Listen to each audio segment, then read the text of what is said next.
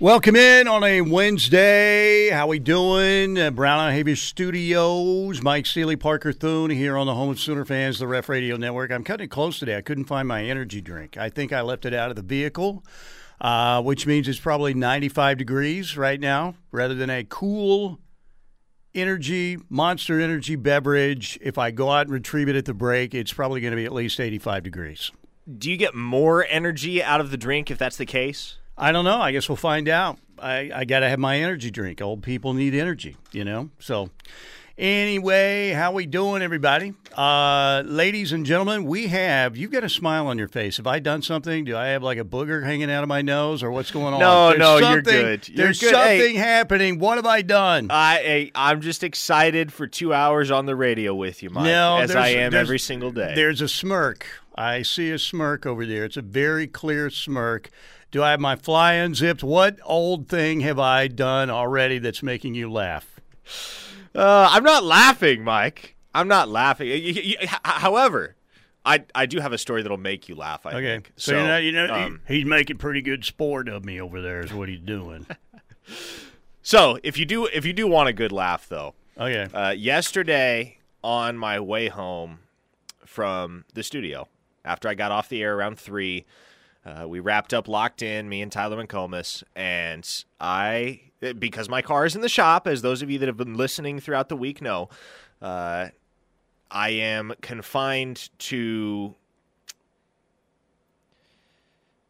basically I can't get around unless I have an Uber.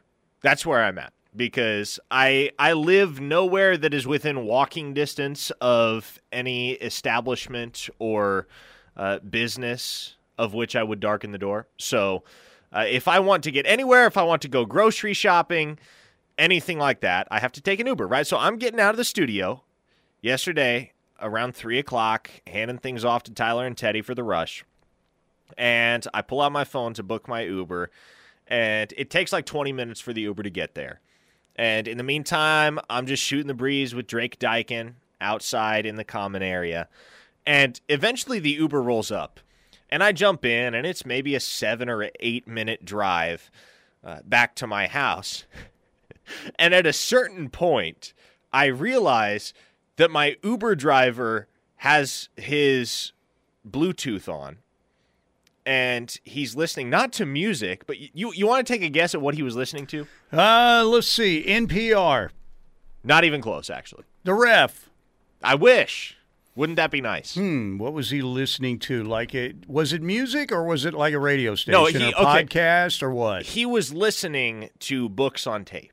Really? But he wasn't just listening to any particular book on tape. He was listening to the Iliad on tape.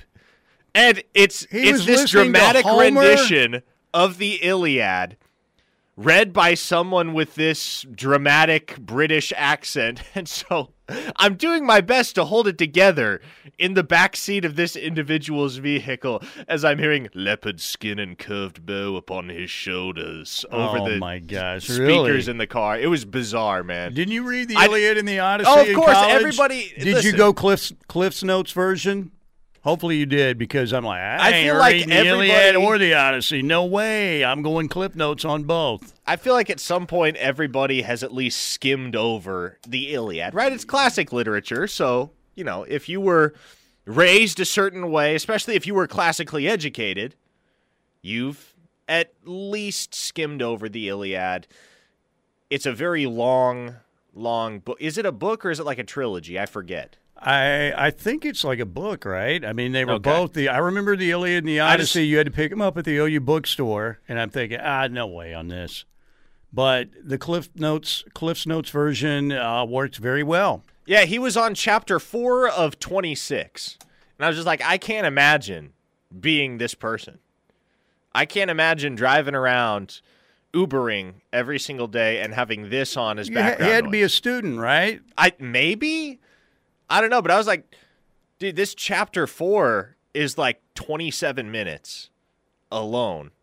So you multiply that by 26. That's like 13, 14 hours of the Iliad. That's a lot of Iliad. There's no doubt. And he probably is going to have to go to the Odyssey, too, I would bet. The entire Homer collection, maybe. You never know. So that's where the smirk was coming from?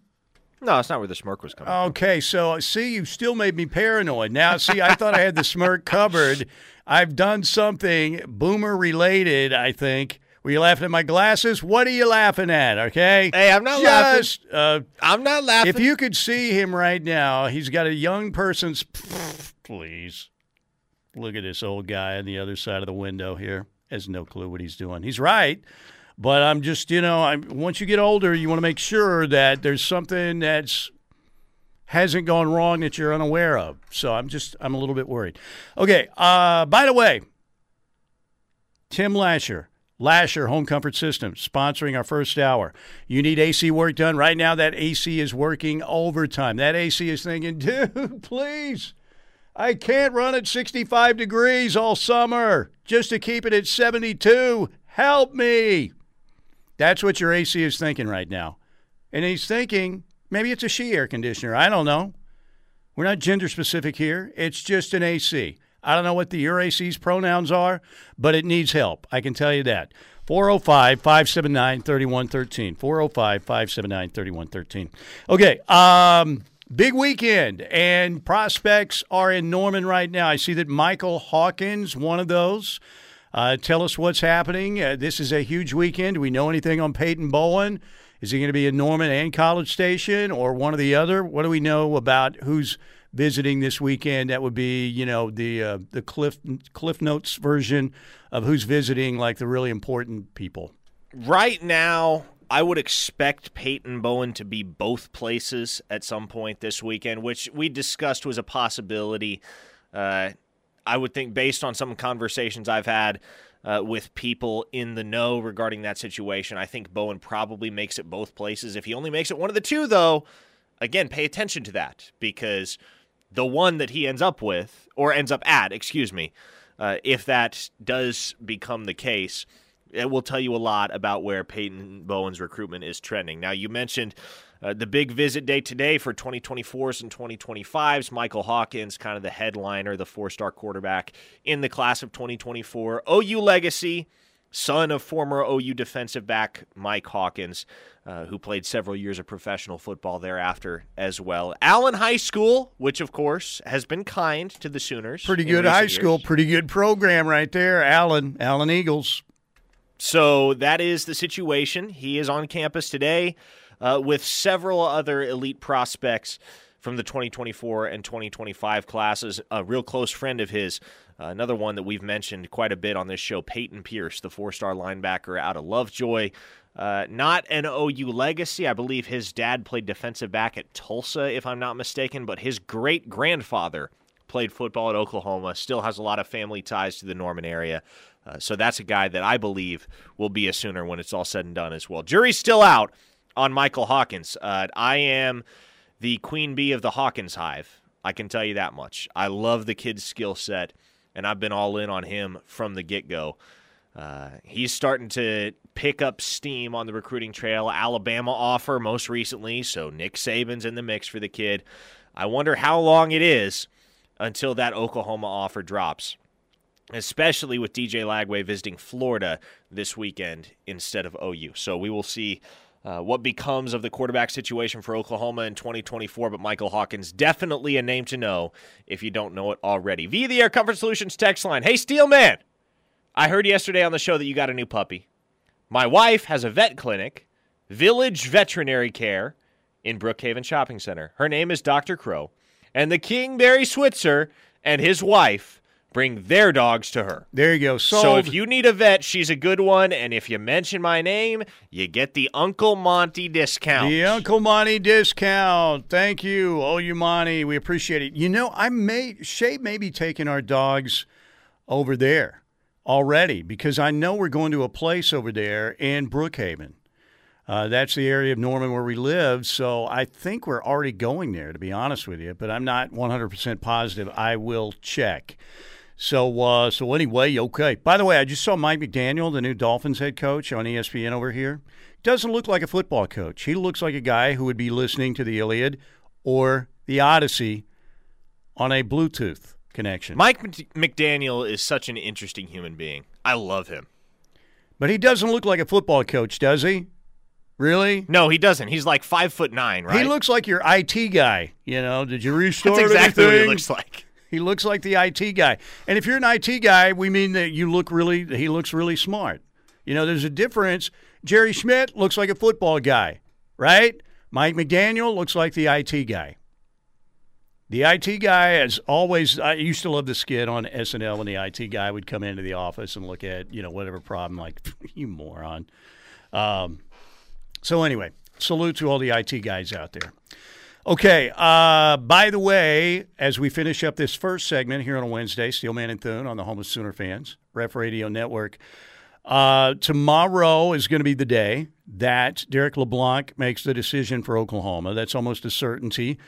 Tomorrow will also be a week away from the start of practice for the Sooners. Officially begins on August 4th.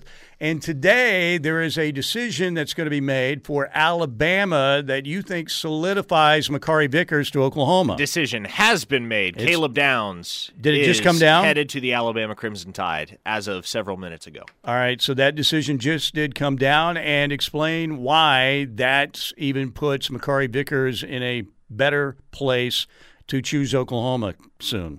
Well, Makari Vickers' recruitment, and we're speaking, of course, the four-star defensive back out of Tallahassee, Florida, for those unfamiliar with Vickers. His recruitment for some time has been a battle between Oklahoma and Alabama. And with Alabama filling up, getting more and more crowded in the defensive backfield when you look at their 2023 class, it helps clear the path for Oklahoma to land Makari Vickers, if only by virtue of the fact that things are getting very, very crowded in Alabama's defensive secondary in this 2023 class. Tony Mitchell, Jaleel Hurley, now Caleb Downs. That's 3 5-star defensive backs that the Crimson Tide are bringing on in 2023. And look, we're accustomed to this kind of thing for Alabama, right? I think they have 15 commits now with the addition of Downs.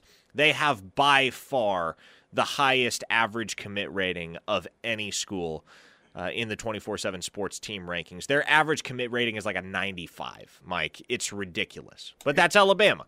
Now, the silver lining for the Sooners in that, and the Sooners had been a player for Caleb Downs for a minute, but that ship sailed a while back. The silver lining therein is that now Oklahoma almost assuredly becomes the destination for Makari Vickers, who will be back on campus in Norman on Friday. There you go. And with Bama's new commitment from Caleb Downs, that moves Bama up to 10. They are still behind Oklahoma. The Sooners are 8th. Alabama has 14 commits. The Sooners have 17. But, again, Bama's average is the best of anybody out there. Oklahoma's average is 91.40. I think Alabama's, what I'm seeing right now is 94.25. And then, for instance, Georgia's 93.38, Notre Dame 93.38, Ohio State 93.73. Oklahoma, again, with the kids that they're expecting to get committed, like Derek LeBlanc tomorrow, that's another 4-star. Their average will go up. In the Sooners, again, it looks like mainly 4-stars still out there for Oklahoma. The ones that we've been talking about are all 4-star kids. There's some huge names that are still out there on the board. When you think about Vickers, Tasilia Kana, Jacoby Johnson, DJ Hicks, Malachi Coleman, there's a very good chance that Oklahoma closes this cycle strong in a way that they haven't closed any recruiting cycle in a long, long time. You think back to 2019, they got Jaden Hazelwood late in the process, but think about some, and I don't want to fail to give due to the kids that Oklahoma signed down the stretch in this past recruiting class, because I think our Mason Thomas is going to be a heck of a player at the University of Oklahoma. Obviously, Jaden Gibson is already paying dividends, but it's been a while since Oklahoma made several splashes of that caliber late in a recruiting cycle, and they have the opportunity to do that not just once, not just twice, but several times if they are to land Vickers and Jacoby Johnson, Malachi Coleman, David Hicks, etc., or some combination of any of those. Yeah, and with those out there, even if it's LeBlanc, Jacoby Johnson, Makari Vickers, and Tasilia Kana, you're talking about Oklahoma with 8 top 100 prospects in the 247 rankings. And the previous high in the modern era, the last decade, was 5. 5. Previous. So they're going to shatter that. And if they add a Jordan Renaud or a as you said, DJ Hicks, somebody like that. And Jordan Renaud, thank Peyton you for bringing Bowen. Up that name. That's another kid that's it's so easy to forget about because he's so quiet, but that's another OU-Alabama battle right there. I mean, they have a chance to get like 10 guys in the top 100 before this is all said and done, which would double their previous record over the last decade. All right, we're going to break right here. Good to have you with us on a – what day is today? Oh, yeah, it's Wednesday. Wednesday, ladies and gentlemen, and you can hit us up on the Air Comfort Solutions text line 405-651-3439. When we get back, we're going to hear from Brent and Dillon Gabriel, 8 days away from the start of Sooner spring practice or fall practice. Now we're moving on to another season, spring, summer, then fall. We'll be right back. All right, we are back on a Wednesday, and we'll get to the Air Comfort Solutions text line here in a minute. Tomorrow, it is expected that Derek LeBlanc, the defensive lineman out of the Orlando, Florida area, will commit to the Sooners, and that would be commitment number 18 for Oklahoma, 8th in the team rankings right now, with Ohio State 1, Notre Dame 2, Georgia 3, Texas 4, Clemson in at number 5, then Penn State 6, Miami 7, OU 8, Tennessee 9, Alabama at number 10. The Tide got a commitment from Caleb Downs moments ago. Parker believes that helps ensure that Makari Vickers will eventually end up committing to Oklahoma sometime soon. All right. So we're 8 days away from the start of, even though it's summer, fall camp, as you really get underway, and you're about a month away from starting the season, and that will be next Thursday, a week from tomorrow, August 4th for Oklahoma. So Brent Venables, everybody's excited. They love the enthusiasm. They love the passion. Sooner fans wanted this hire to happen, and it did. So let's hear from Brent about what it's been like being the Sooners head coach so far. It's been a fun 7.5 months. And as you're building a program, you got one opportunity to do it the first time the right way. You know, once the toothpaste is out of the tube, the genie's out of the bottle, you can't go back and do it the first time again. And so as we're building the foundation, man, we got to get it right. You got to rehearse your beliefs and your values and, you know, your standards, what those things are. And so it's simple from a, you know, if it goes all the way back to when I was 17 and 51 about relationships, then it's the same thing as I build this program and do it the right way. It's about relationships. It's about there's not going to be real deep-seated commitment unless you have connection first. And it's got to come from the right place. Your motive's got to be right. Your intent's got to be right because people will see right through that if it's not. So I just try to be me, you know, and still hold the same value system. I don't, you know, people that see me probably see passion and intensity and well, hopefully see loyalty and commitment, you know, as well. All right, Brent is a guy, man, that you kind of get the feeling like the way he approaches life that he would be a success in just about anything he did, right? I mean, he could sell me on Amway. He could sell me a vehicle, maybe even a lemon, just the way he approaches things.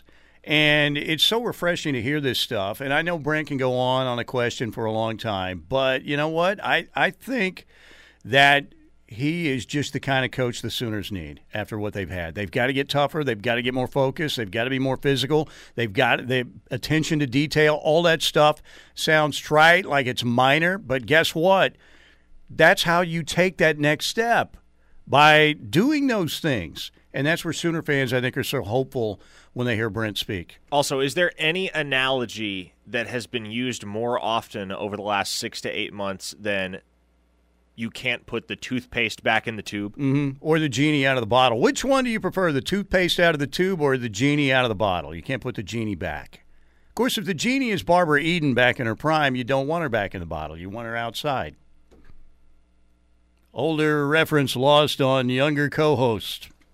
I can see. I vaguely know what you're talking about, but not enough. Who's smirking now, my friend? Who's smirking now? Okay, the smirk disappeared, and the look of complete befuddlement came over his face, like his Uber driver was listening to the Iliad on Bluetooth, which did happen yesterday. Weren't those like long poems, though, like really long, too long poems. Yes, a poem should be very short. These poems, you know, I remember the paperback editions. I'm like, this isn't a poem. This is a long-form read. What's your favorite type of poem? Are you a limerick guy? You strike me as a limerick guy. I don't have a favorite poem. Todd Bates, he's my favorite poet. There you go. The poetry, the collected works of Todd Bates. That's my favorite poetry right there. Anyway, all right, Dillon Gabriel, Sooner quarterback. It's so interesting how things can change in this day and age of college football, because Sooner fans thought they had a potential Heisman guy who was going to be one of their heroes, and Caleb Williams. He's always going to be a bit of a hero because of what he did in the Texas game, rescuing the Sooners in that game. Most dramatic comeback in Red River rivalry history. So Caleb Williams is always going to have a huge chunk of Sooner lore. It could have been a mountain, like a Mount Everest situation for Caleb Williams. But we know what happened after Muleshoe lied and left for L.A., and everybody kind of expected that that was an eventuality, that Caleb Williams would depart as well. But Oklahoma got a pretty good guy through the portal themselves in Dillon Gabriel, an accomplished quarterback, and you can talk about not Power 5, Group of 5, whatever, but he's put up numbers. He's accustomed to Jeff Lebby's system, and Dillon Gabriel sounding pretty confident about what this OU offense is going to look like. The ball's going to be moving down the field for sure, and, just a lot of points going to be scored on that scoreboard. So that's what you can expect, and I feel really confident in the guys and, the growth we've made over the summer and, going into fall camp, I feel really confident what we're going to do. No pressure. I just know that, we've set expectations for ourselves and standards for ourselves and goals, just before we even started spring ball and, know what we want to accomplish within our locker room. And we know the process and the steps it takes, to get there. There you go. Dillon Gabriel is a left-handed individual who loves Hawaiian food. Really, the only difference between me and him is that he's the starting quarterback at the University of Oklahoma, and I'm talking about him on the radio.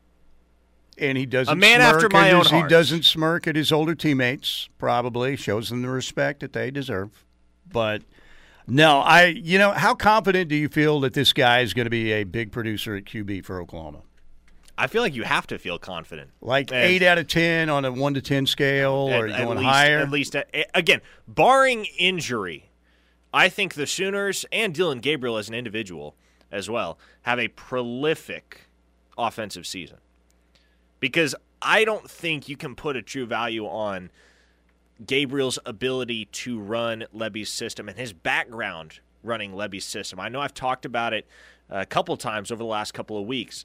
Ever since Big 12 Media Days. But what is so crucial to remember when you're talking about Dillon Gabriel and his familiarity with Jeff Lebby is not just that he has been coached by Jeff Lebby before. It's not just that he has sat in those meeting rooms with Jeff Lebby before. It's that he's actually run the offense on the field in a competitive environment on Saturdays with Jeff Lebby as his offensive coordinator. Yeah, I like his maturity level. Seems mature beyond his years.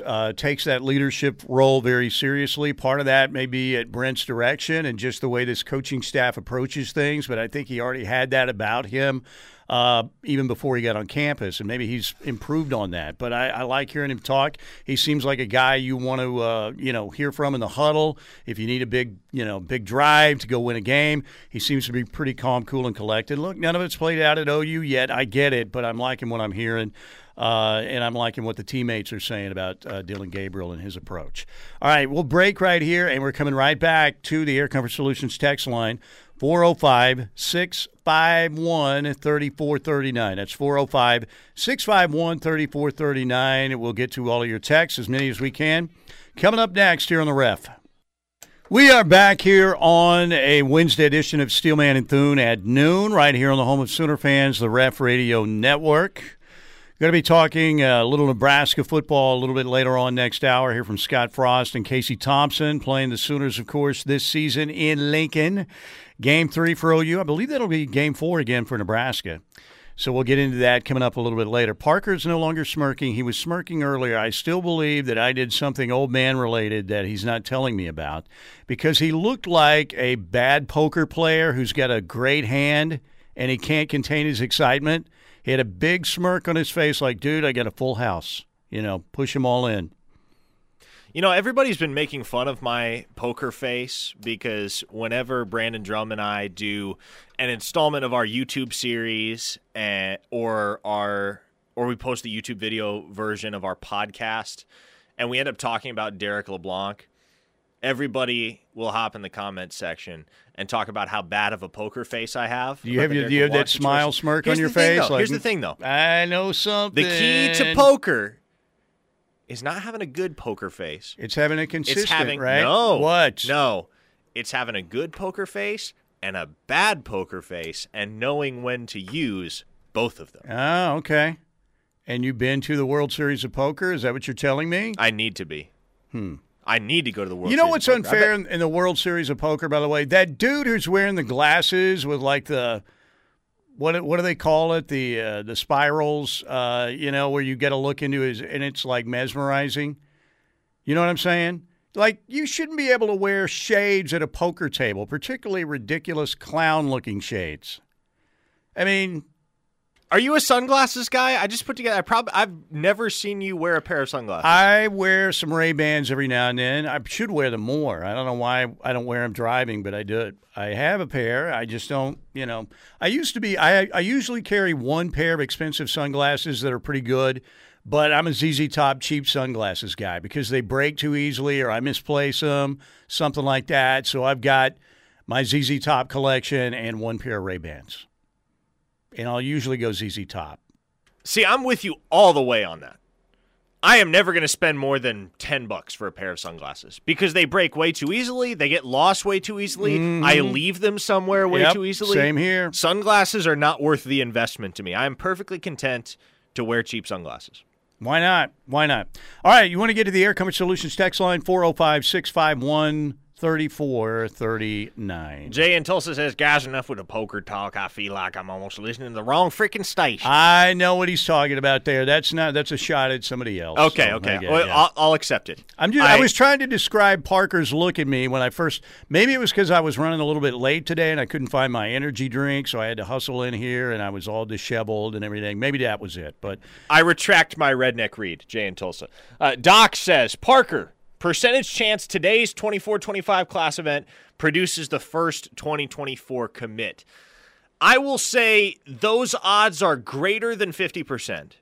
However, I don't think you will know about that commit for another few weeks at least. Basically what I'm saying is I'm willing to bet that the event today produces a silent, but that silent doesn't become apparent in the public eye for some time yet. All right. Would one of those possibly be Stacey Gage or David Stone? I don't think either of those guys are in town this week. So they're not visiting. They won't be here. No. But you feel good. You've talked about them for a long time, that you feel still pretty solid on both those guys eventually to OU. I do. And a couple other guys in town today, as a matter of fact, that I do feel really good about if I'm Oklahoma and if I'm a Sooner fan right now. Nigel Smith, four-star defensive lineman out of Melissa, Texas. Peyton Pierce, talked about him already, the four-star linebacker out of Lovejoy. Zadavian Sims, four-star defensive lineman out of Durant. Down there in Durant, southeast Oklahoma, by God. And I'll throw another one out there. Kid that doesn't have an offer yet, but that originally hails from Moore, America. That would be Caden Durham, 2024 running back out of Duncanville High School down in Texas. Just picked up an Alabama offer yesterday. So, kid can play ball. His contact with the OU staff is pretty recent, but or it just started to pick up recently. But this is an offer that he's been hoping to get for a long time as somebody who grew up right down the road from Norman and Owen Field. This is one of the ones that he's been looking forward to the most. And so if this Oklahoma offer comes pretty expediently for Caden Durham, I would expect that the Sooners emerge as a top contender for his commitment. I'm just not sure right now how immediately he's looking to lock it in. All right, back to the Air Comfort Solutions text line. Johnny Gigolo is the best saying so far. It's pretty good, yeah. That whole analogy worked very well. Cheap sunglasses break easily. Well worth the investment for a $100, $150 pair. I've got one of those, but I protect him like it's like a Fabergé egg or something. Very, very gingerly put them on, take them off, put them in the case every time. But I'm just dumb enough to leave them somewhere, and I'm very mistake-prone. I break cars and sunglasses. So that's why for me. Here's the thing. I feel like regardless of how expensive your pair of sunglasses is, it's pretty easy to break any way you slice it. Sunglasses are sunglasses. You know, like those are fragile implements in general. But the Ray-Ban, I mean, the structure of a good pair of Ray-Bans is much more solid than your garden variety ZZ Top pair, cheap sunglasses. But I break things. And sunglasses, like I said, cars and sunglasses. Cars one, sunglasses two for me. I'm trying to think. So I've heard the story of how you drowned one car's engine. Mm-hmm. Heard the story of... it ain't got no oil in it. It's bone dry, son. I've heard that story. Is that it? Are those the only two cars you've ever killed? Two engines, but I've also stalled many, and I put a bunch of them in intensive care that they eventually... came back from like a coma. So there have been two engine fatalities. I tell you what. There have been many brushes with death, too. Man, I'm in the opposite camp right now. I can't kill that car. I know. This car is like Michael Myers in Halloween or Jason in Friday the 13th, right? So when is the car coming back? Do we know? You have a report? That's a great question. Haven't gotten the call from my mechanic yet, so but we'll see about it. They moved it out of intensive care, though, and it's in a regular room now? Yeah, I would hope. I don't know. Last I heard yesterday morning was my mechanic had his lift break, so he had to replace his lift before he could go about repairing any more vehicles. So I am awaiting word on the vehicle itself. I can't kill it, though, Mike. It will not die. One thing about Fords, man. They are not going to go down easily. Well, what about Chevy, by God? Well, the way I talk about Ford is found on the road dead. You know what I'm saying? That's a NASCAR saying right there. If you had a favorite make or model in NASCAR, you might be a redneck. Like if you rooted for Ford or Chevy, I mean, there's probably a little bit of redneck in you. I'm just saying. If you pay attention to NASCAR at all, you are 1,000% a redneck. You know what Jim Rome used to call it, right? What did he used to call it? Neck car. Is there a joke there that I'm just... Redneck. NASCAR, okay. Neck car, yeah. Took me a second. NASCAR got big for a while, man, back when you had the Intimidator and Jeff Gordon and Rusty Wallace and guys like that. And no, now he's talking about NASCAR. Yeah. Yeah, somebody's going to just turn on the radio and say, Steely's talking NASCAR. Steely, if you talk more NASCAR. Well, they're going to say, Steely, if you talk more NASCAR. I'll be that's right, it probably doesn't. Change the dial, sir. So, anyway. Another listener on the text line says, is it too hot to sit in the car during lunch and listen to the ref? No. Commitment. Very nice. That's a 5-star listener right there. That is Brent Venables' culture. That is. If you're sitting in the car... hopefully that dude has air conditioning. I'm sure he does, but still. It's kind of like, the AC when you got to run it at like 67 degrees to keep it at 74 degrees, particularly if you're upstairs in a house right now. Like I said, man, that AC's working overtime. All right, good to have you with us on a Wednesday. We've got a lot more texts rolling in. Keep them rolling in. And we're going to talk a little more college football when we get back. Baker and Carolina, a little Nebraska football, Cliff Kingsbury on Kyler Murray, and a great song into break. On a Wednesday, we appreciate you being here. Thank you very much. Final show of Beats and Bites 2022 is coming up this Saturday night at Riverwind Casino. Going to be a good crowd out there to see Scotty McCreery. Had a great crowd for Starship and Night Ranger to kick off the festivities this season. Everclear, Sister Hazel, Deep Blue Something, another good crowd out there. And then the Randy Rogers Band and the fireworks show to follow. well attended. The Scotty McCreery Show is going to have a huge crowd coming up Saturday night. You can still get a few tickets. They're available for $5 a piece at riverwind.com. All the best local food trucks will be out there.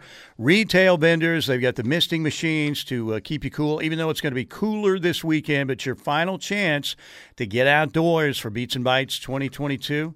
Coop Ale Works, of course, co-sponsor along with Riverwind.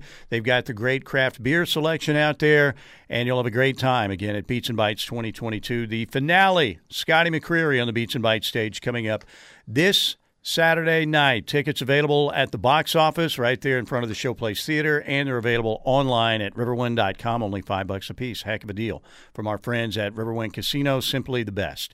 Let's get a few more texts in on the Air Comfort Solutions text line. We'll talk a little Nebraska football at the top of the hour, see what Scott Frost has to say. Casey Thompson talking about being a Husker.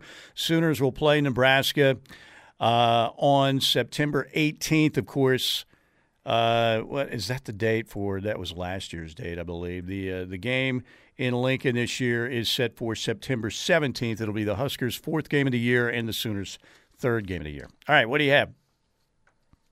On the text line, one listener says, I just picked up my car from the impound this morning. I got pulled over yesterday with expired insurance, and they took my car from me. Lesson learned. Yeah, you know, sometimes you can slip up, and if you don't get that piece of paper in the mail or whatever, or you accidentally trash it or something, that can happen. So that's not good. That's not cool. Another listener says, what do you think of our Carolina Panthers' new helmets? The all-black Panthers helmets? Pretty nice. Like, oh, boy. Yeah, I like them. Oh, boy. You know what Emily said in the Bahamas when we saw them at the airport at the Bahamas was Emily was very excited because they have better colors now. That's what she told my wife, Shay, that she was very excited because they have better colors. You've got a teal blue, you've got black, and you've got silver. And obviously white, but are those better colors than the Browns' colors? Is that a question? Yes. No. You like the Browns' colors better? Wait, I meant yes. Okay. I said, is it a question? And then I completely overthought it. Yes, obviously. I love the Panthers' powder blue and black and silver. I think it's an awesome color scheme.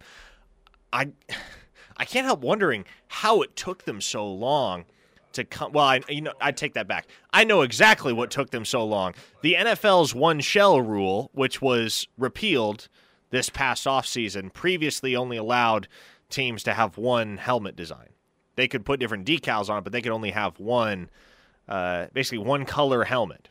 So the Panthers were locked into that silver helmet, and that's why it took so long for them to come around to this black helmet design, but it is such a clean look. I'm stoked to see it on the field. What is the best helmet in the National Football League? Like, no joke, I'd put those Black Panthers helmets up there. Really? Already, I'm still going Raiders. I like the Raiders helmets. Raiders is still the most badass helmet design, I think. There's some good ones, though. You know, a lot of people like the Cowboys uniforms. To me, no, iffy. There's like four different shades of blue. Yeah, I'm just... I don't know. I've never been a big fan of it. I mean, it's kind of a clean look, I guess, but I've never been a big fan of the Cowboys unis. I really like my Bucks throwback Bucko Bruce helmets. I hope those come back. Yeah. The Dolphins throwback helmets are really, really nice. The old retro 70s Dolphins logo. Yeah, those are good. Yeah. I'm trying to think what else. I'll tell you, a great helmet that's coming back this year, a throwback helmet, is the Patriots old school helmets. Ah. That one is not. Patriots. Oh, that's so good.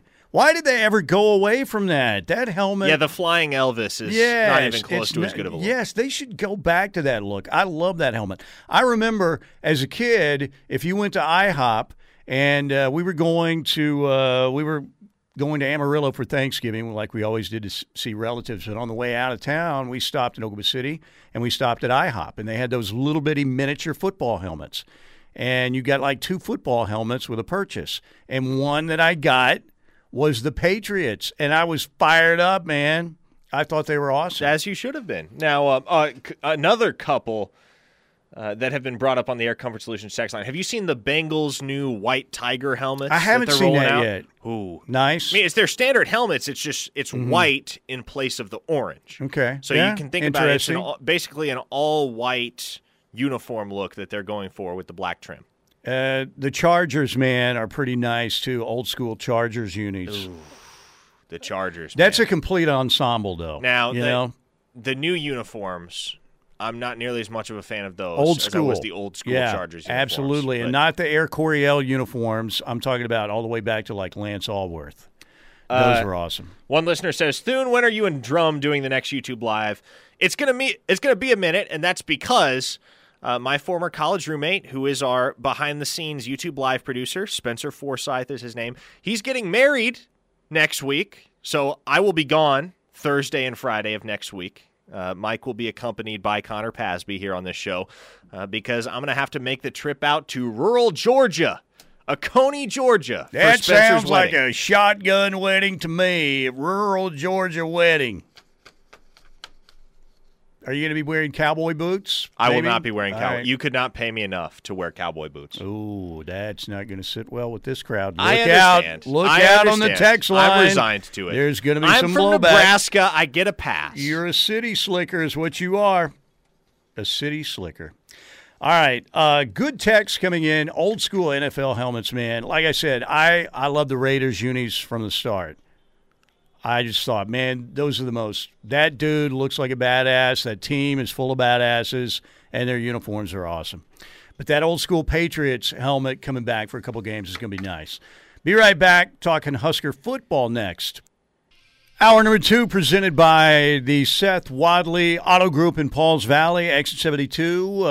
When you're going down to Pauls Valley or coming through Pauls Valley, remember Exit 72, great deal on a car, truck, or SUV. They've got a great used car selection. They're finding all the best ones there. Great service after the sale and that incredible guarantee of oil changes and engines for life on newer used gas or diesel at no additional cost to you at the Seth Wadley Auto Group in Pauls Valley. All right, we're going to get back to the text line here in a minute. Keep it coming. We're going to try and get to as many as we can. We got a ton of them already. But I want to talk a little Nebraska football first because Scott Frost met the media yesterday at the Big Ten Media Days. And Nebraska, again, coming off a 3-9 season. Nebraska lost 8 games by a touchdown or less. They ended the season on a 6-game losing streak. And, again, they were in a lot of these games. One of those games, they had Ohio State in some trouble. They lost, and you don't even count that one because that's a 9-point loss they had to Ohio State, but they were right there with Ohio State for a long time at that game in Lincoln. Scott Frost said one of the things, obviously, the Huskers have to learn is how to close out games. It was kind of a different thing every week. It was a punt here and PATs and field goals here and an interception here and, tripping over our own feet there. And it just seemed like it was a different thing every week, a block punt, a kick return. We really keep focusing on special teams to make sure that we're formidable there. Otherwise, I think it's just a mentality, and we've been talking to our guys a lot about those things. Nebraska found some unfathomable ways to lose games last year. And, right off the bat last year, that loss to Illinois, right? I mean, you go to Champaign, Urbana, and you lose to Illinois. Who was rolling with their backup quarterback, Artur Sitkowski. Mm-hmm. The teams that Nebraska beat last year, they beat Fordham, they beat Buffalo, and they beat Northwestern. They hammered Northwestern. Other than that, everything was an L. And by the way, they will play Northwestern before they play Oklahoma. That's that game in Dublin, Ireland that Nebraska will have. By the time the Sooners roll into Lincoln, it'll be game number 4 for the Huskers, game number 3 for OU. The Sooners, of course, have UTEP and Kent State before that.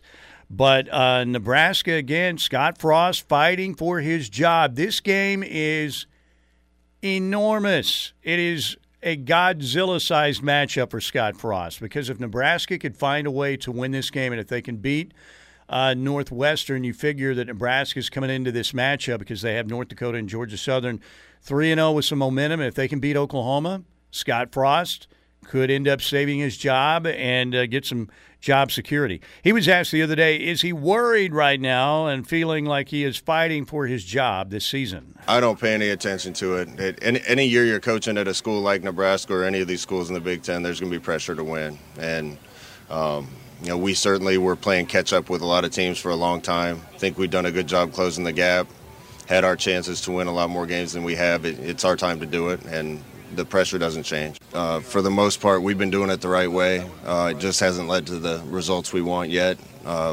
This year's going to be different. Are you doing it the right way if you're not winning? Not really. I guess you're going through the right motions, but you need to win football games.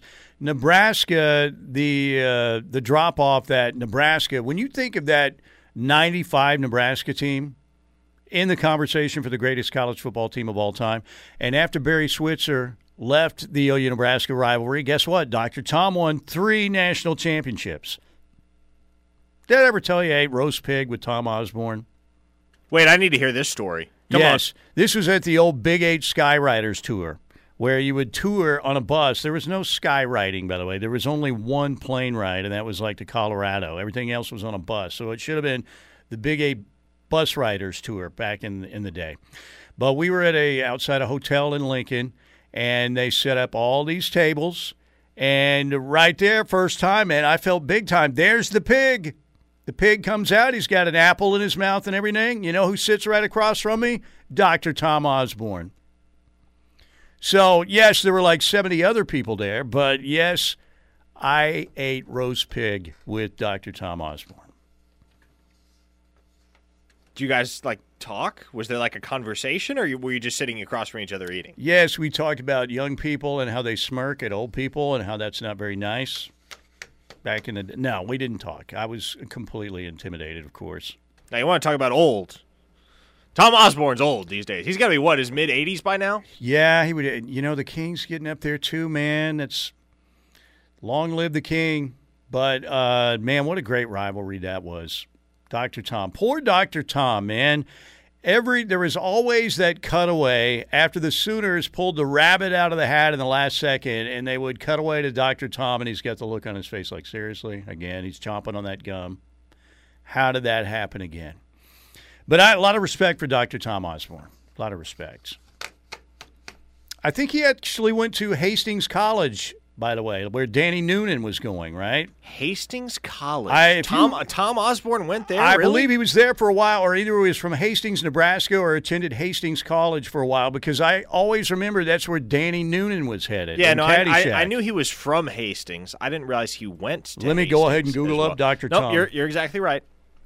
Dr. Tom played at Hastings. And then later played in the NFL briefly. Dr. Tom did? Yeah. What position? Selected in the 19th round of the 1959 NFL draft. Good Lord.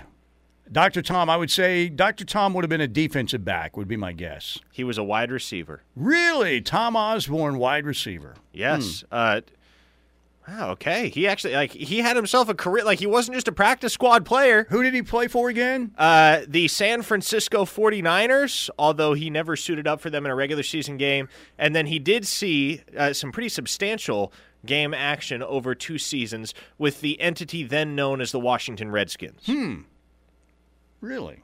Yeah, scored a touchdown against the Cleveland Browns in Week 4 of the 1961 season.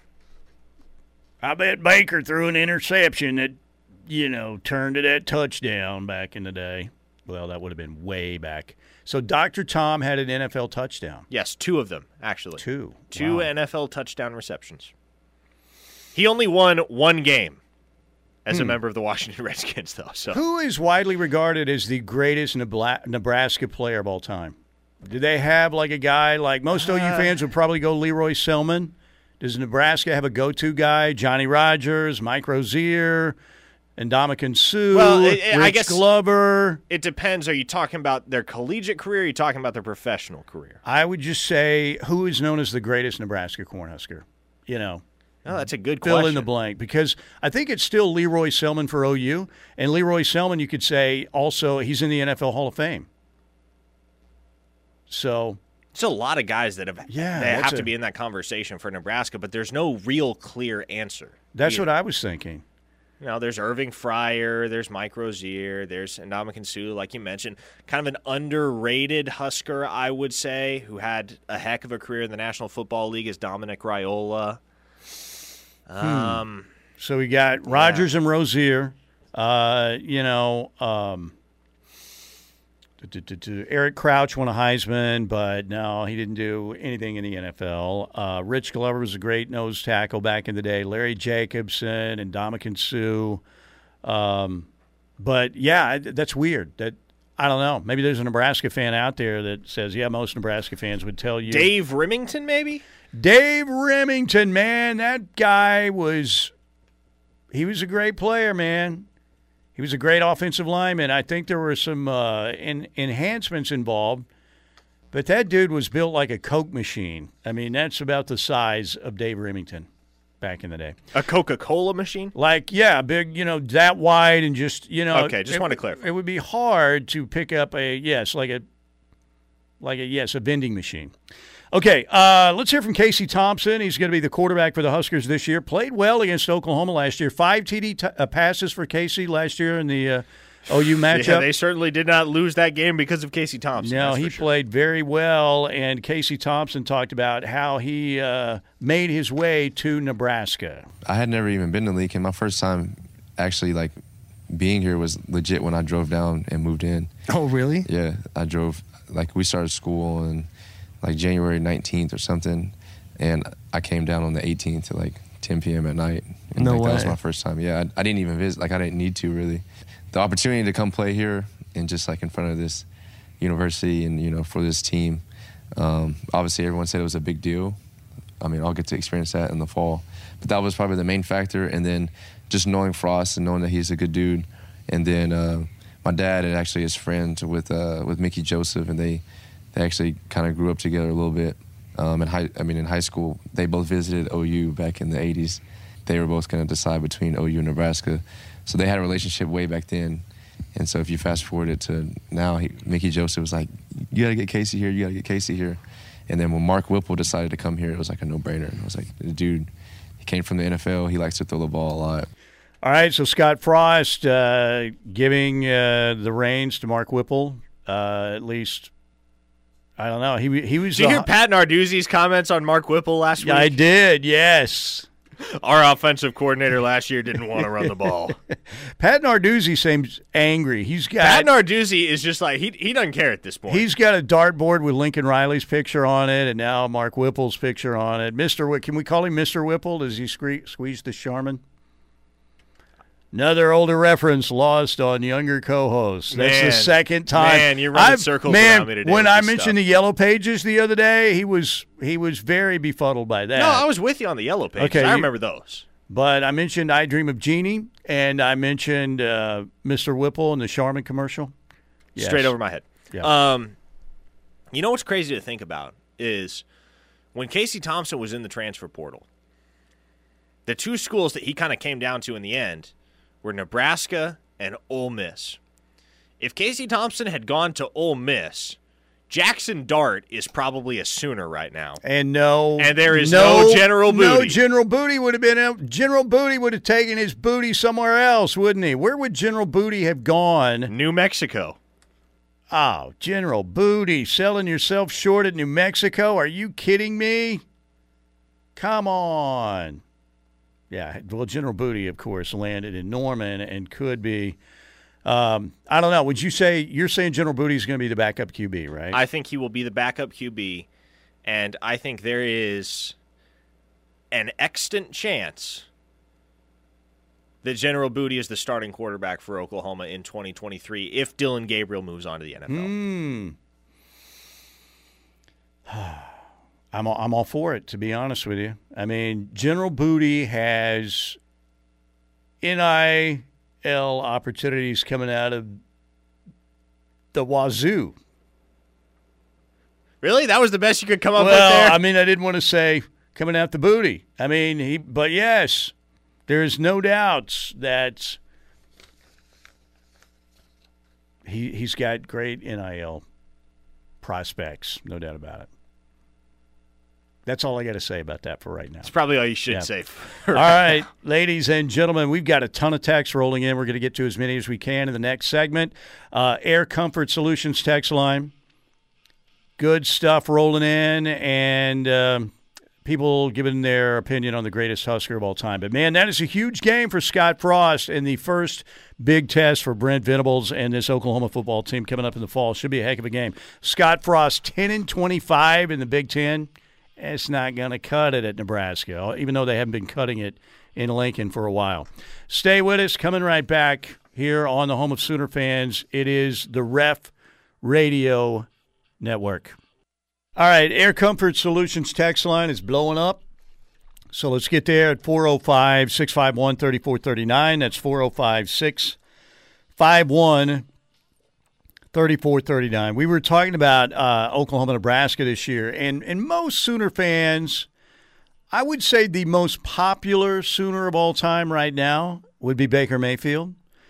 But I would say the majority of Oklahoma fans who've been following Oklahoma football for a long time, if you're asked who is the greatest OU player ever, and Barry Switzer says this too, he said it for years and years and years, would be Leroy Selmon, who is also in the Pro Football Hall of Fame. But when it comes to Nebraska, is there one that just jumps immediately to the forefront? Heisman winners, of course, when you talk about Johnny Rogers and Mike Rozier and Eric Crouch, you know, the triplets back in the day. I mentioned Rozier. You had Turner Gill and Irving Fryer. You know, defensive players, Rich Glover, Larry Jacobson back in the day, and Ndamukong Suh recently, Grant Wistrom.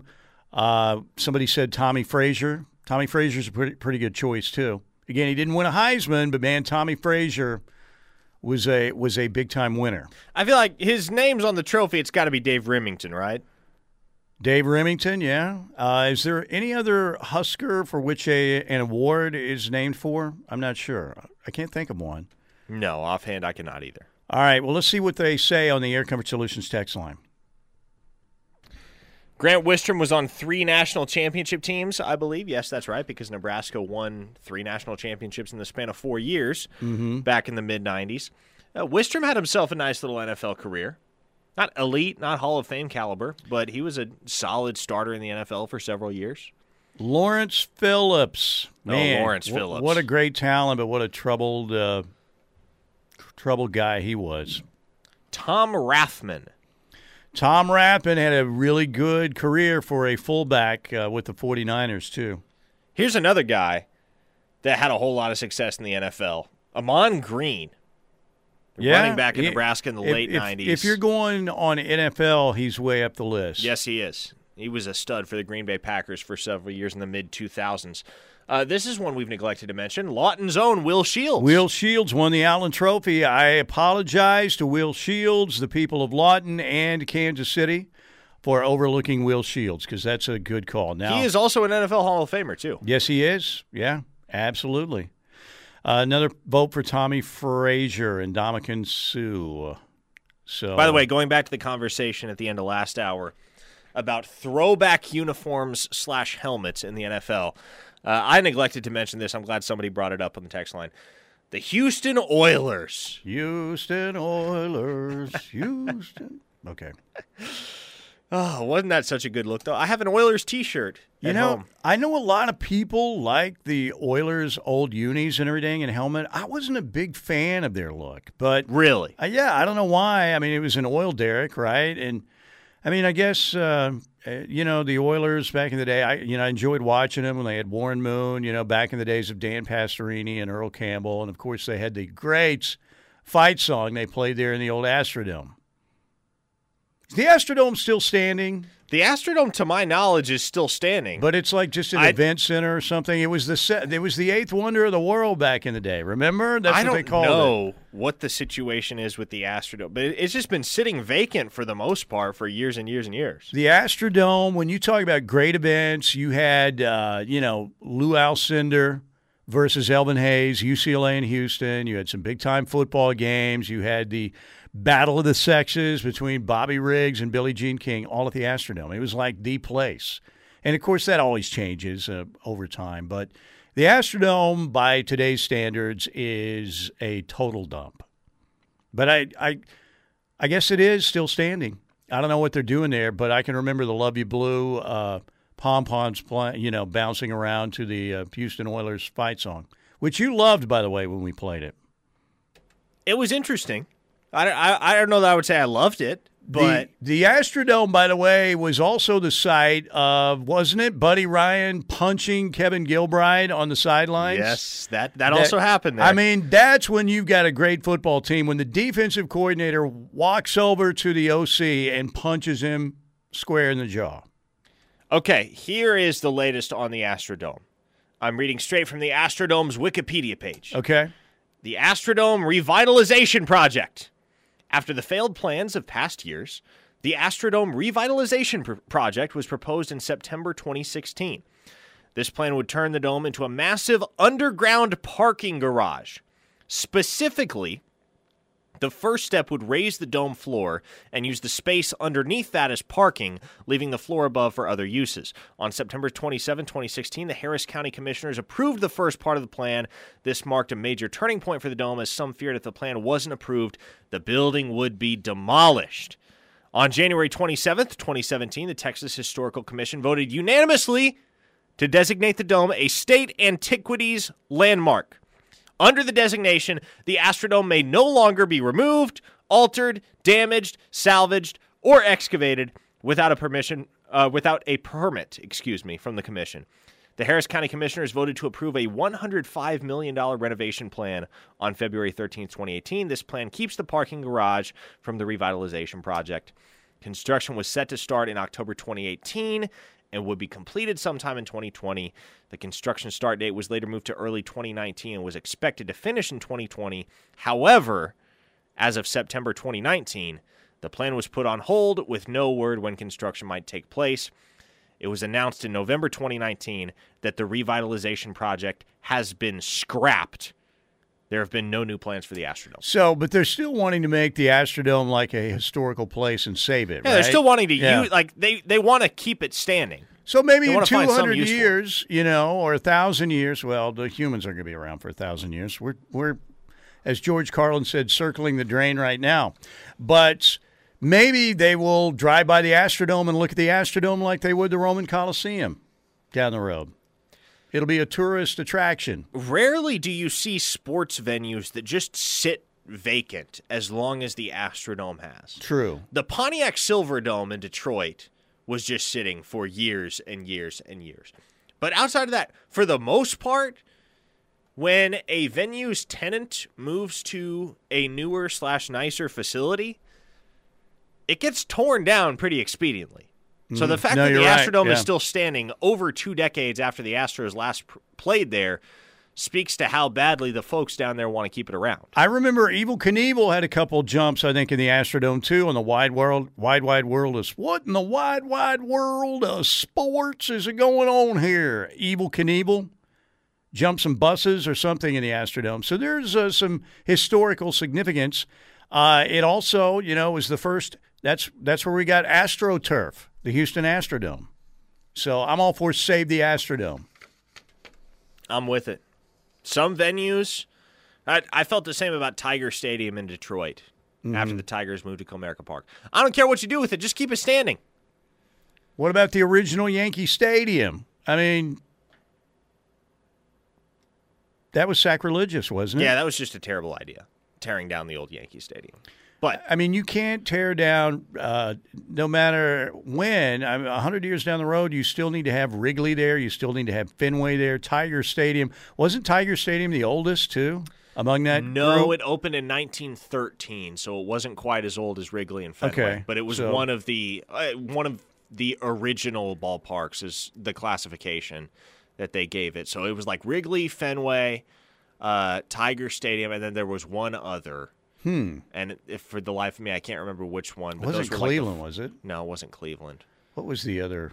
But there was a group of four ballparks that were dubbed like the original ballparks. I'm trying to think offhand of what the other one is. I guess you can't save every stadium. I get that, or field. But the Astrodome, yeah, there's a lot of history there. And like I said, they called it, they dubbed it the eighth wonder of the world. It wasn't that wondrous, you know, once we... Like when you went to Houston and you saw, what's that over there? Oh, that's the Astrodome, you know, not long ago. But save the Astrodome. Count me in. Okay, let's get to some more text when we get back, and let's talk about the quarterback competition in Carolina. Sam Darnold, Baker Mayfield, Matt Corral, doubtful. But we'll hear what Matt Rhule had to say and what Baker has to say about his new home. We'll get to that when we get back here on the Ref. Okay, back with you. Mike Seeley, Parker Thune, Steelman and Thune at noon, well into the 1 o'clock hour. Thank you, Seth Wadley Auto Group in Pauls Valley.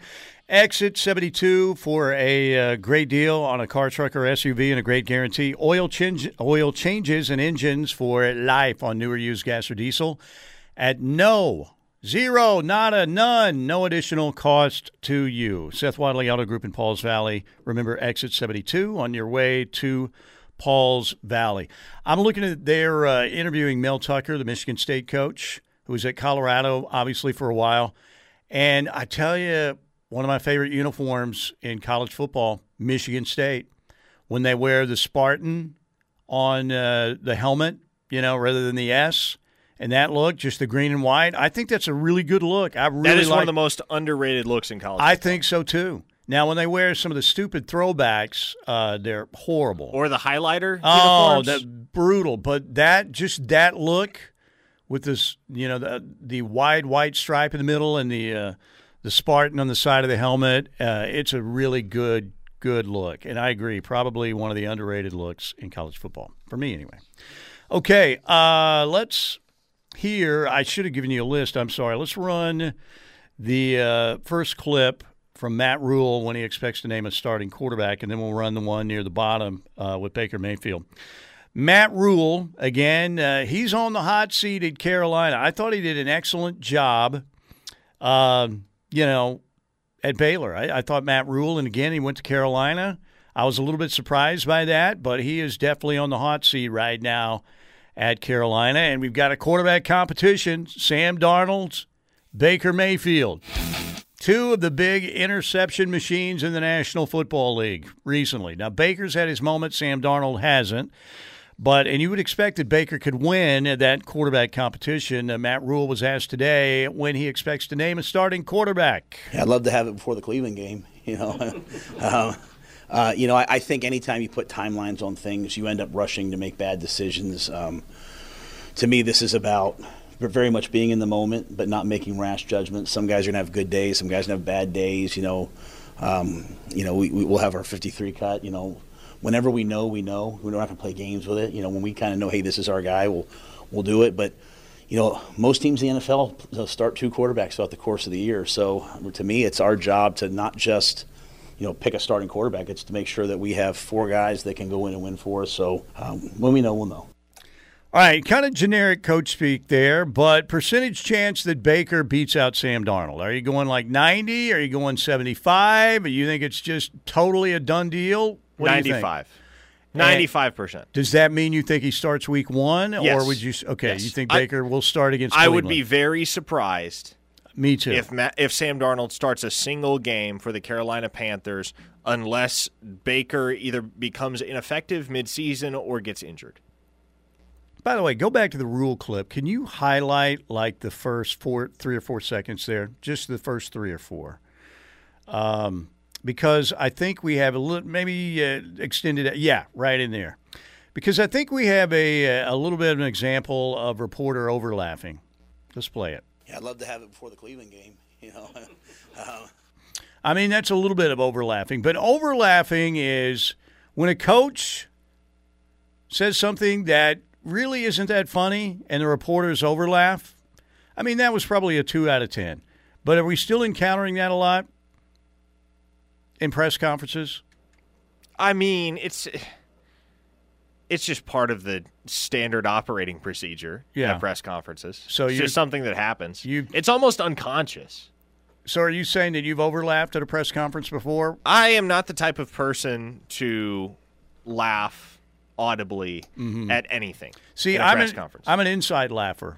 I'm laughing inside. I'm not a LOL kind of guy. Yeah, exactly. So okay. You know what? Like I've got friends, my friend David, laugh out loud guy.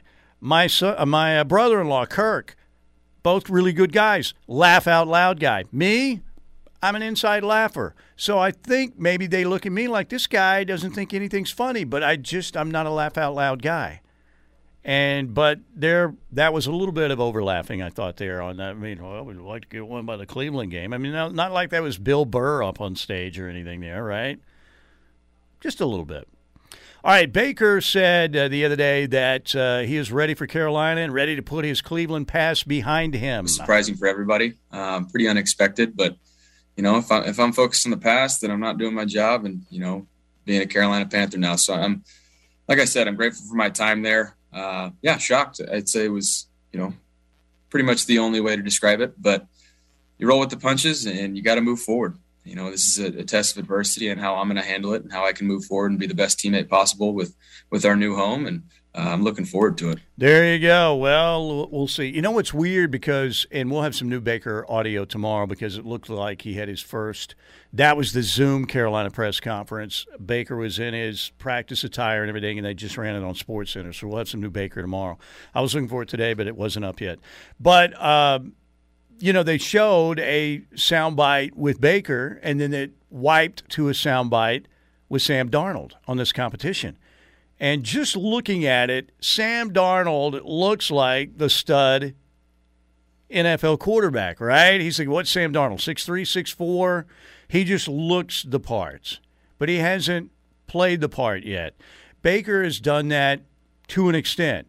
Now, even as a huge Baker fan and with Sooner bias, I don't think there's any way, you know, you can't say that Baker hasn't been a disappointment in Cleveland, because he was the number one overall pick in the draft. Now, again, did he do great things for a while?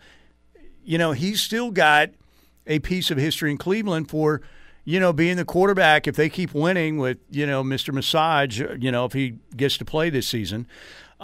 Baker will be that quarterback who bridged the gap from, you know, futile Cleveland to respectability, you know, the Browns, you got to take them seriously, Cleveland. Baker did that. Or alternative, the Browns descend right back into the throes of misery, and Baker becomes the only quarterback over 3 decades that's ever won in Cleveland. Yeah, it's such a weird thing because, again, Baker didn't play well last year, and you can talk about, you know, the feud with OBJ's dad, and you could talk about the torn labrum, and I do think the injury played a role in that, but he also made bad decisions, lost his confidence, his footwork wasn't good. He didn't play well. He's got to play a lot better, but he had moments in Cleveland.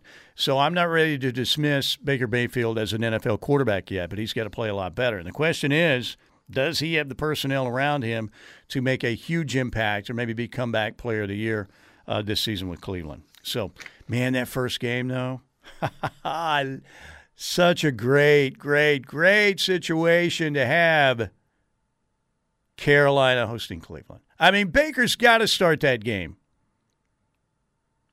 Baker might murder Sam Darnold to start that game if he has to, if Sam Darnold's number one on the depth chart. Again, there's no chance you don't roll Baker Mayfield out for that game because you have to understand, especially going against his former team, the team that spat upon him publicly and then traded him for a pittance, Baker Mayfield is going to have far more motivation to go and beat the Cleveland Browns than any other quarterback on that roster. Motivated Baker, that's the dangerous Baker. Exactly. So. Exactly, and that's what I'm getting at. Mm-hmm. Even if Baker isn't the most impressive quarterback that the Panthers have throughout minicamp, which I still think he will be, but even if he's not, you still play him in week one because Baker's at his best when he's motivated, and Lord knows he will be motivated for that contest. All right, Riverwind Casino, we have the final show of Beats and Bites 2022. It's this Saturday night. You can get outdoors. It's going to be cooler this weekend. Scotty McCreery is going to be on the Beats and Bites stage, presented by Riverwind and Coupe Ale Works. We'll have all the incredible local food trucks, the ones you love out there. Great food choices out there. The craft beer from Coupe Ale Works. You've got, again, retail vendors out there, activities for the kids. Bring your folding chairs out there. Enjoy a great night outdoors. It's going to be a lot cooler. Great music from Scotty McCreery. And, you know, they've got the big misting machines out there also to keep you cool, but it is going to be cooler this weekend. That's happening Saturday night, final show of Beats and Bites 2022 at Riverwind Casino. Get your tickets online at riverwind.com. They're only $5 per individual ticket. And don't forget, Keep getting those points on the specific e-game machines in the Casting for Cash promotion. A few days left. If you finish in the top 5, you can win that big fishing trip to the Florida Keys, plus $2,000 in bonus play and $1,000 in cash. That is a great, great promotion from our friends over at Riverwind. Simply the best. Coming back, one more segment. We'll get as many texts in as we can when we get back here on The Ref. Headed down the stretch, we've got Locked In with Parker and Tyler McComas coming up at the top of the hour. Appreciate you being here with us on a Wednesday. Mike Seeley, Parker Thune with you. Air Comfort Solutions text line blowing up again. 405-651-3439. That's 405-651-3439. And we'll get back there. By the way, we were talking about great events at the Astrodome. And Evel Knievel with a couple jumps there. I can remember on ABC's Wide World of Sports, Evel Knievel in the Astrodome. And I just somebody let me know that you can still get the Evel Knievel stunt cycle. Man, that was one of my favorite toys as a kid. My brother and I were very excited to get the Evel Knievel stunt cycle one Christmas. And they even have a pro model now. Evel has gone pro, introducing the Pro Series Stunt Cycle Motorcycle Edition. Aha. Uh-huh. Evel Knievel still selling toys. You don't remember Evel Knievel, but he was the stunt cyclist. I know Evel Knievel nominally. Didn't he break like 70 bones trying to jump the fountain at Caesar's Palace, I believe? That slow-mo video where he does tumbles across the concrete for like 100 yards, it seemed like. It's pretty bad. I can't imagine breaking 70 bones. Yeah. That's got to be – it's got to be an entirely different degree of pain. No doubt. And I remember him trying to jump Snake River in that little rocket ship they built. That was a failure. But I can also – one of my big memories of Evel Knievel was hanging out with Lynn Hickey at Lynn Hickey Dodge up in a van way up in the air doing commercials. Evel would go after the almighty dollar. There is no doubt about that. But he was big back in the day. Whatever happened to the great stunt cyclists? Well, there is only one, Evel Knievel, right? You don't see a stunt cycle show much anymore, do you? And here's what Evel Knievel did for us as kids. And if you're as old as me, you probably attempted the same thing. Let's go build a ramp, man, and try and jump something. Oh, boy. And we would put, like, bricks, you know, no idea of what engineering is really like. So you would get, and the bricks would collapse, and then somebody would end up crying on the pavement, and somebody's mom would come around, did you boys encourage this? You know, that kind of deal. There was always an Evel Knievel mishap. Some dude called us a long time ago when I was doing a show, and we were on this subject, and he said some kid had sold, they had like a farm pond out beyond their neighborhood, and had sold like tickets for like 25 cents a piece because he had a mini bike, and he built a ramp. He was going to jump the pond. And so the dude got revved up, and everything went, you know, right off the ramp, right into the middle of the pond. Like in Hot Rod? Yes, that was it. Maybe that was the inspiration. Just boom. I mean, didn't even come close, just lands right in the middle of the pond. Oh, gosh. And he surfaced, but the mini bike did not. No, I can imagine it didn't. Yeah. Air Comfort Solutions text line. Hey, Parker, this is the recently unblocked Kevin in Tulsa. From one bass player to another, who's your top three all time? Keep in mind, I'm the same age as the Steel Man. Mine are 3, Chris Squire, 2, Les Claypool, 1, Geddy Lee. Your top 2 are also my top 2. And Geddy Lee and Les Claypool are virtually interchangeable at number 1. For me, the race for number 3 is a push between Flea and Cliff Burton, whom we lost far, far too soon. Metallica. But Cliff Burton, boy, he could flick that bass. Slap at the bass. The way he played it, too. Like, if you watch old videos of Cliff Burton, he plays with his index finger and his pinky. You know, most bassists, they're playing with the index finger and the middle finger.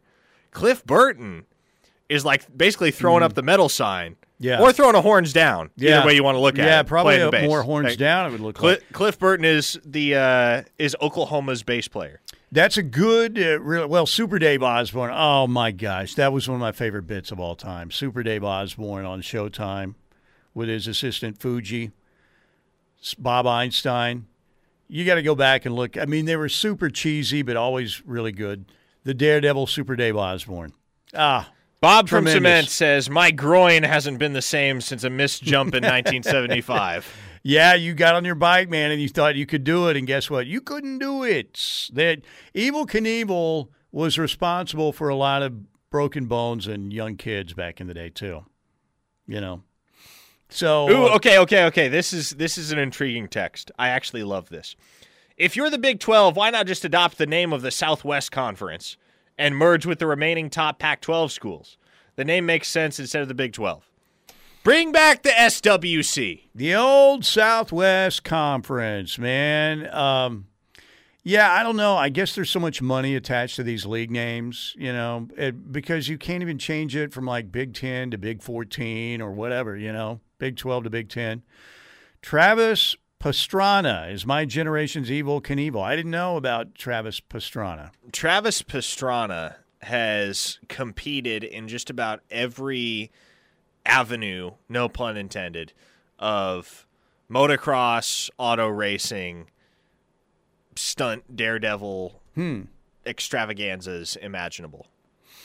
The man lives his life at the controls of a motor vehicle. You know, it's crazy because back in the day, we did not have all these networks that you could watch or stream. Obviously, we were archaic. But so if Evel Knievel came on, usually it could be a pay-per-view, like the Snake River Jump was pay-per-view. But you would see the jump on Wide World of Sports. And if Evel Knievel was going to do a jump on Wide World of Sports, you were tuned in, you know, because you had like four choices, and that's about it. One listener said, I saw an Oilers game at the Astrodome, and it smelled like stinky sweat socks. All right, how many gallons of Lysol do you think it's going to take to freshen up the whole Astrodome? You need to bring you couldn't fly a crop duster in there, but that's what you need to do. Hey, you might be able to fly a crop duster in there. Was the other fourth park, the old Polo Grounds, was the... the Polo Grounds. What an iconic ballpark that was. The dimensions in particular. Wasn't that where Willie Mays made the catch, right? Yes. Over the I believe... shoulder. Don't quote me on this. I want to say it was 483 feet to dead center field and about 258 down the lines, 252 and 258, if I'm not mistaken. I used to have the dimensions of every old ballpark committed to memory for some reason. So it's been a while, but that's about the dimensions of the Polo Grounds. And that was a good call on Super Dave Osborne, by the way. Probably my favorite daredevil of all time. You need to check out some Super Dave Osborne videos. Pretty good stuff. Aaron Rodgers, that video yesterday looking like Cameron Poe from Con Air, he is a different breed of cat in all caps, no doubt. Is he still hanging out with Sabrina the Witch or whatever her name is? Sabrina the Witch? Yeah, he's hanging out with some... Oh, boy, I lose track of Aaron Rodgers' relationship status so easily, because it changes every couple of months. Yes, it does. All right, we got to get out of here, make way for Locked In. Thank you to the Seth Wadley Auto Group, Exit 72 in Pauls Valley. Don't forget Riverwind, Scotty McCreery this Saturday. Get your tickets online at riverwind.com for only $5. Have a great Wednesday.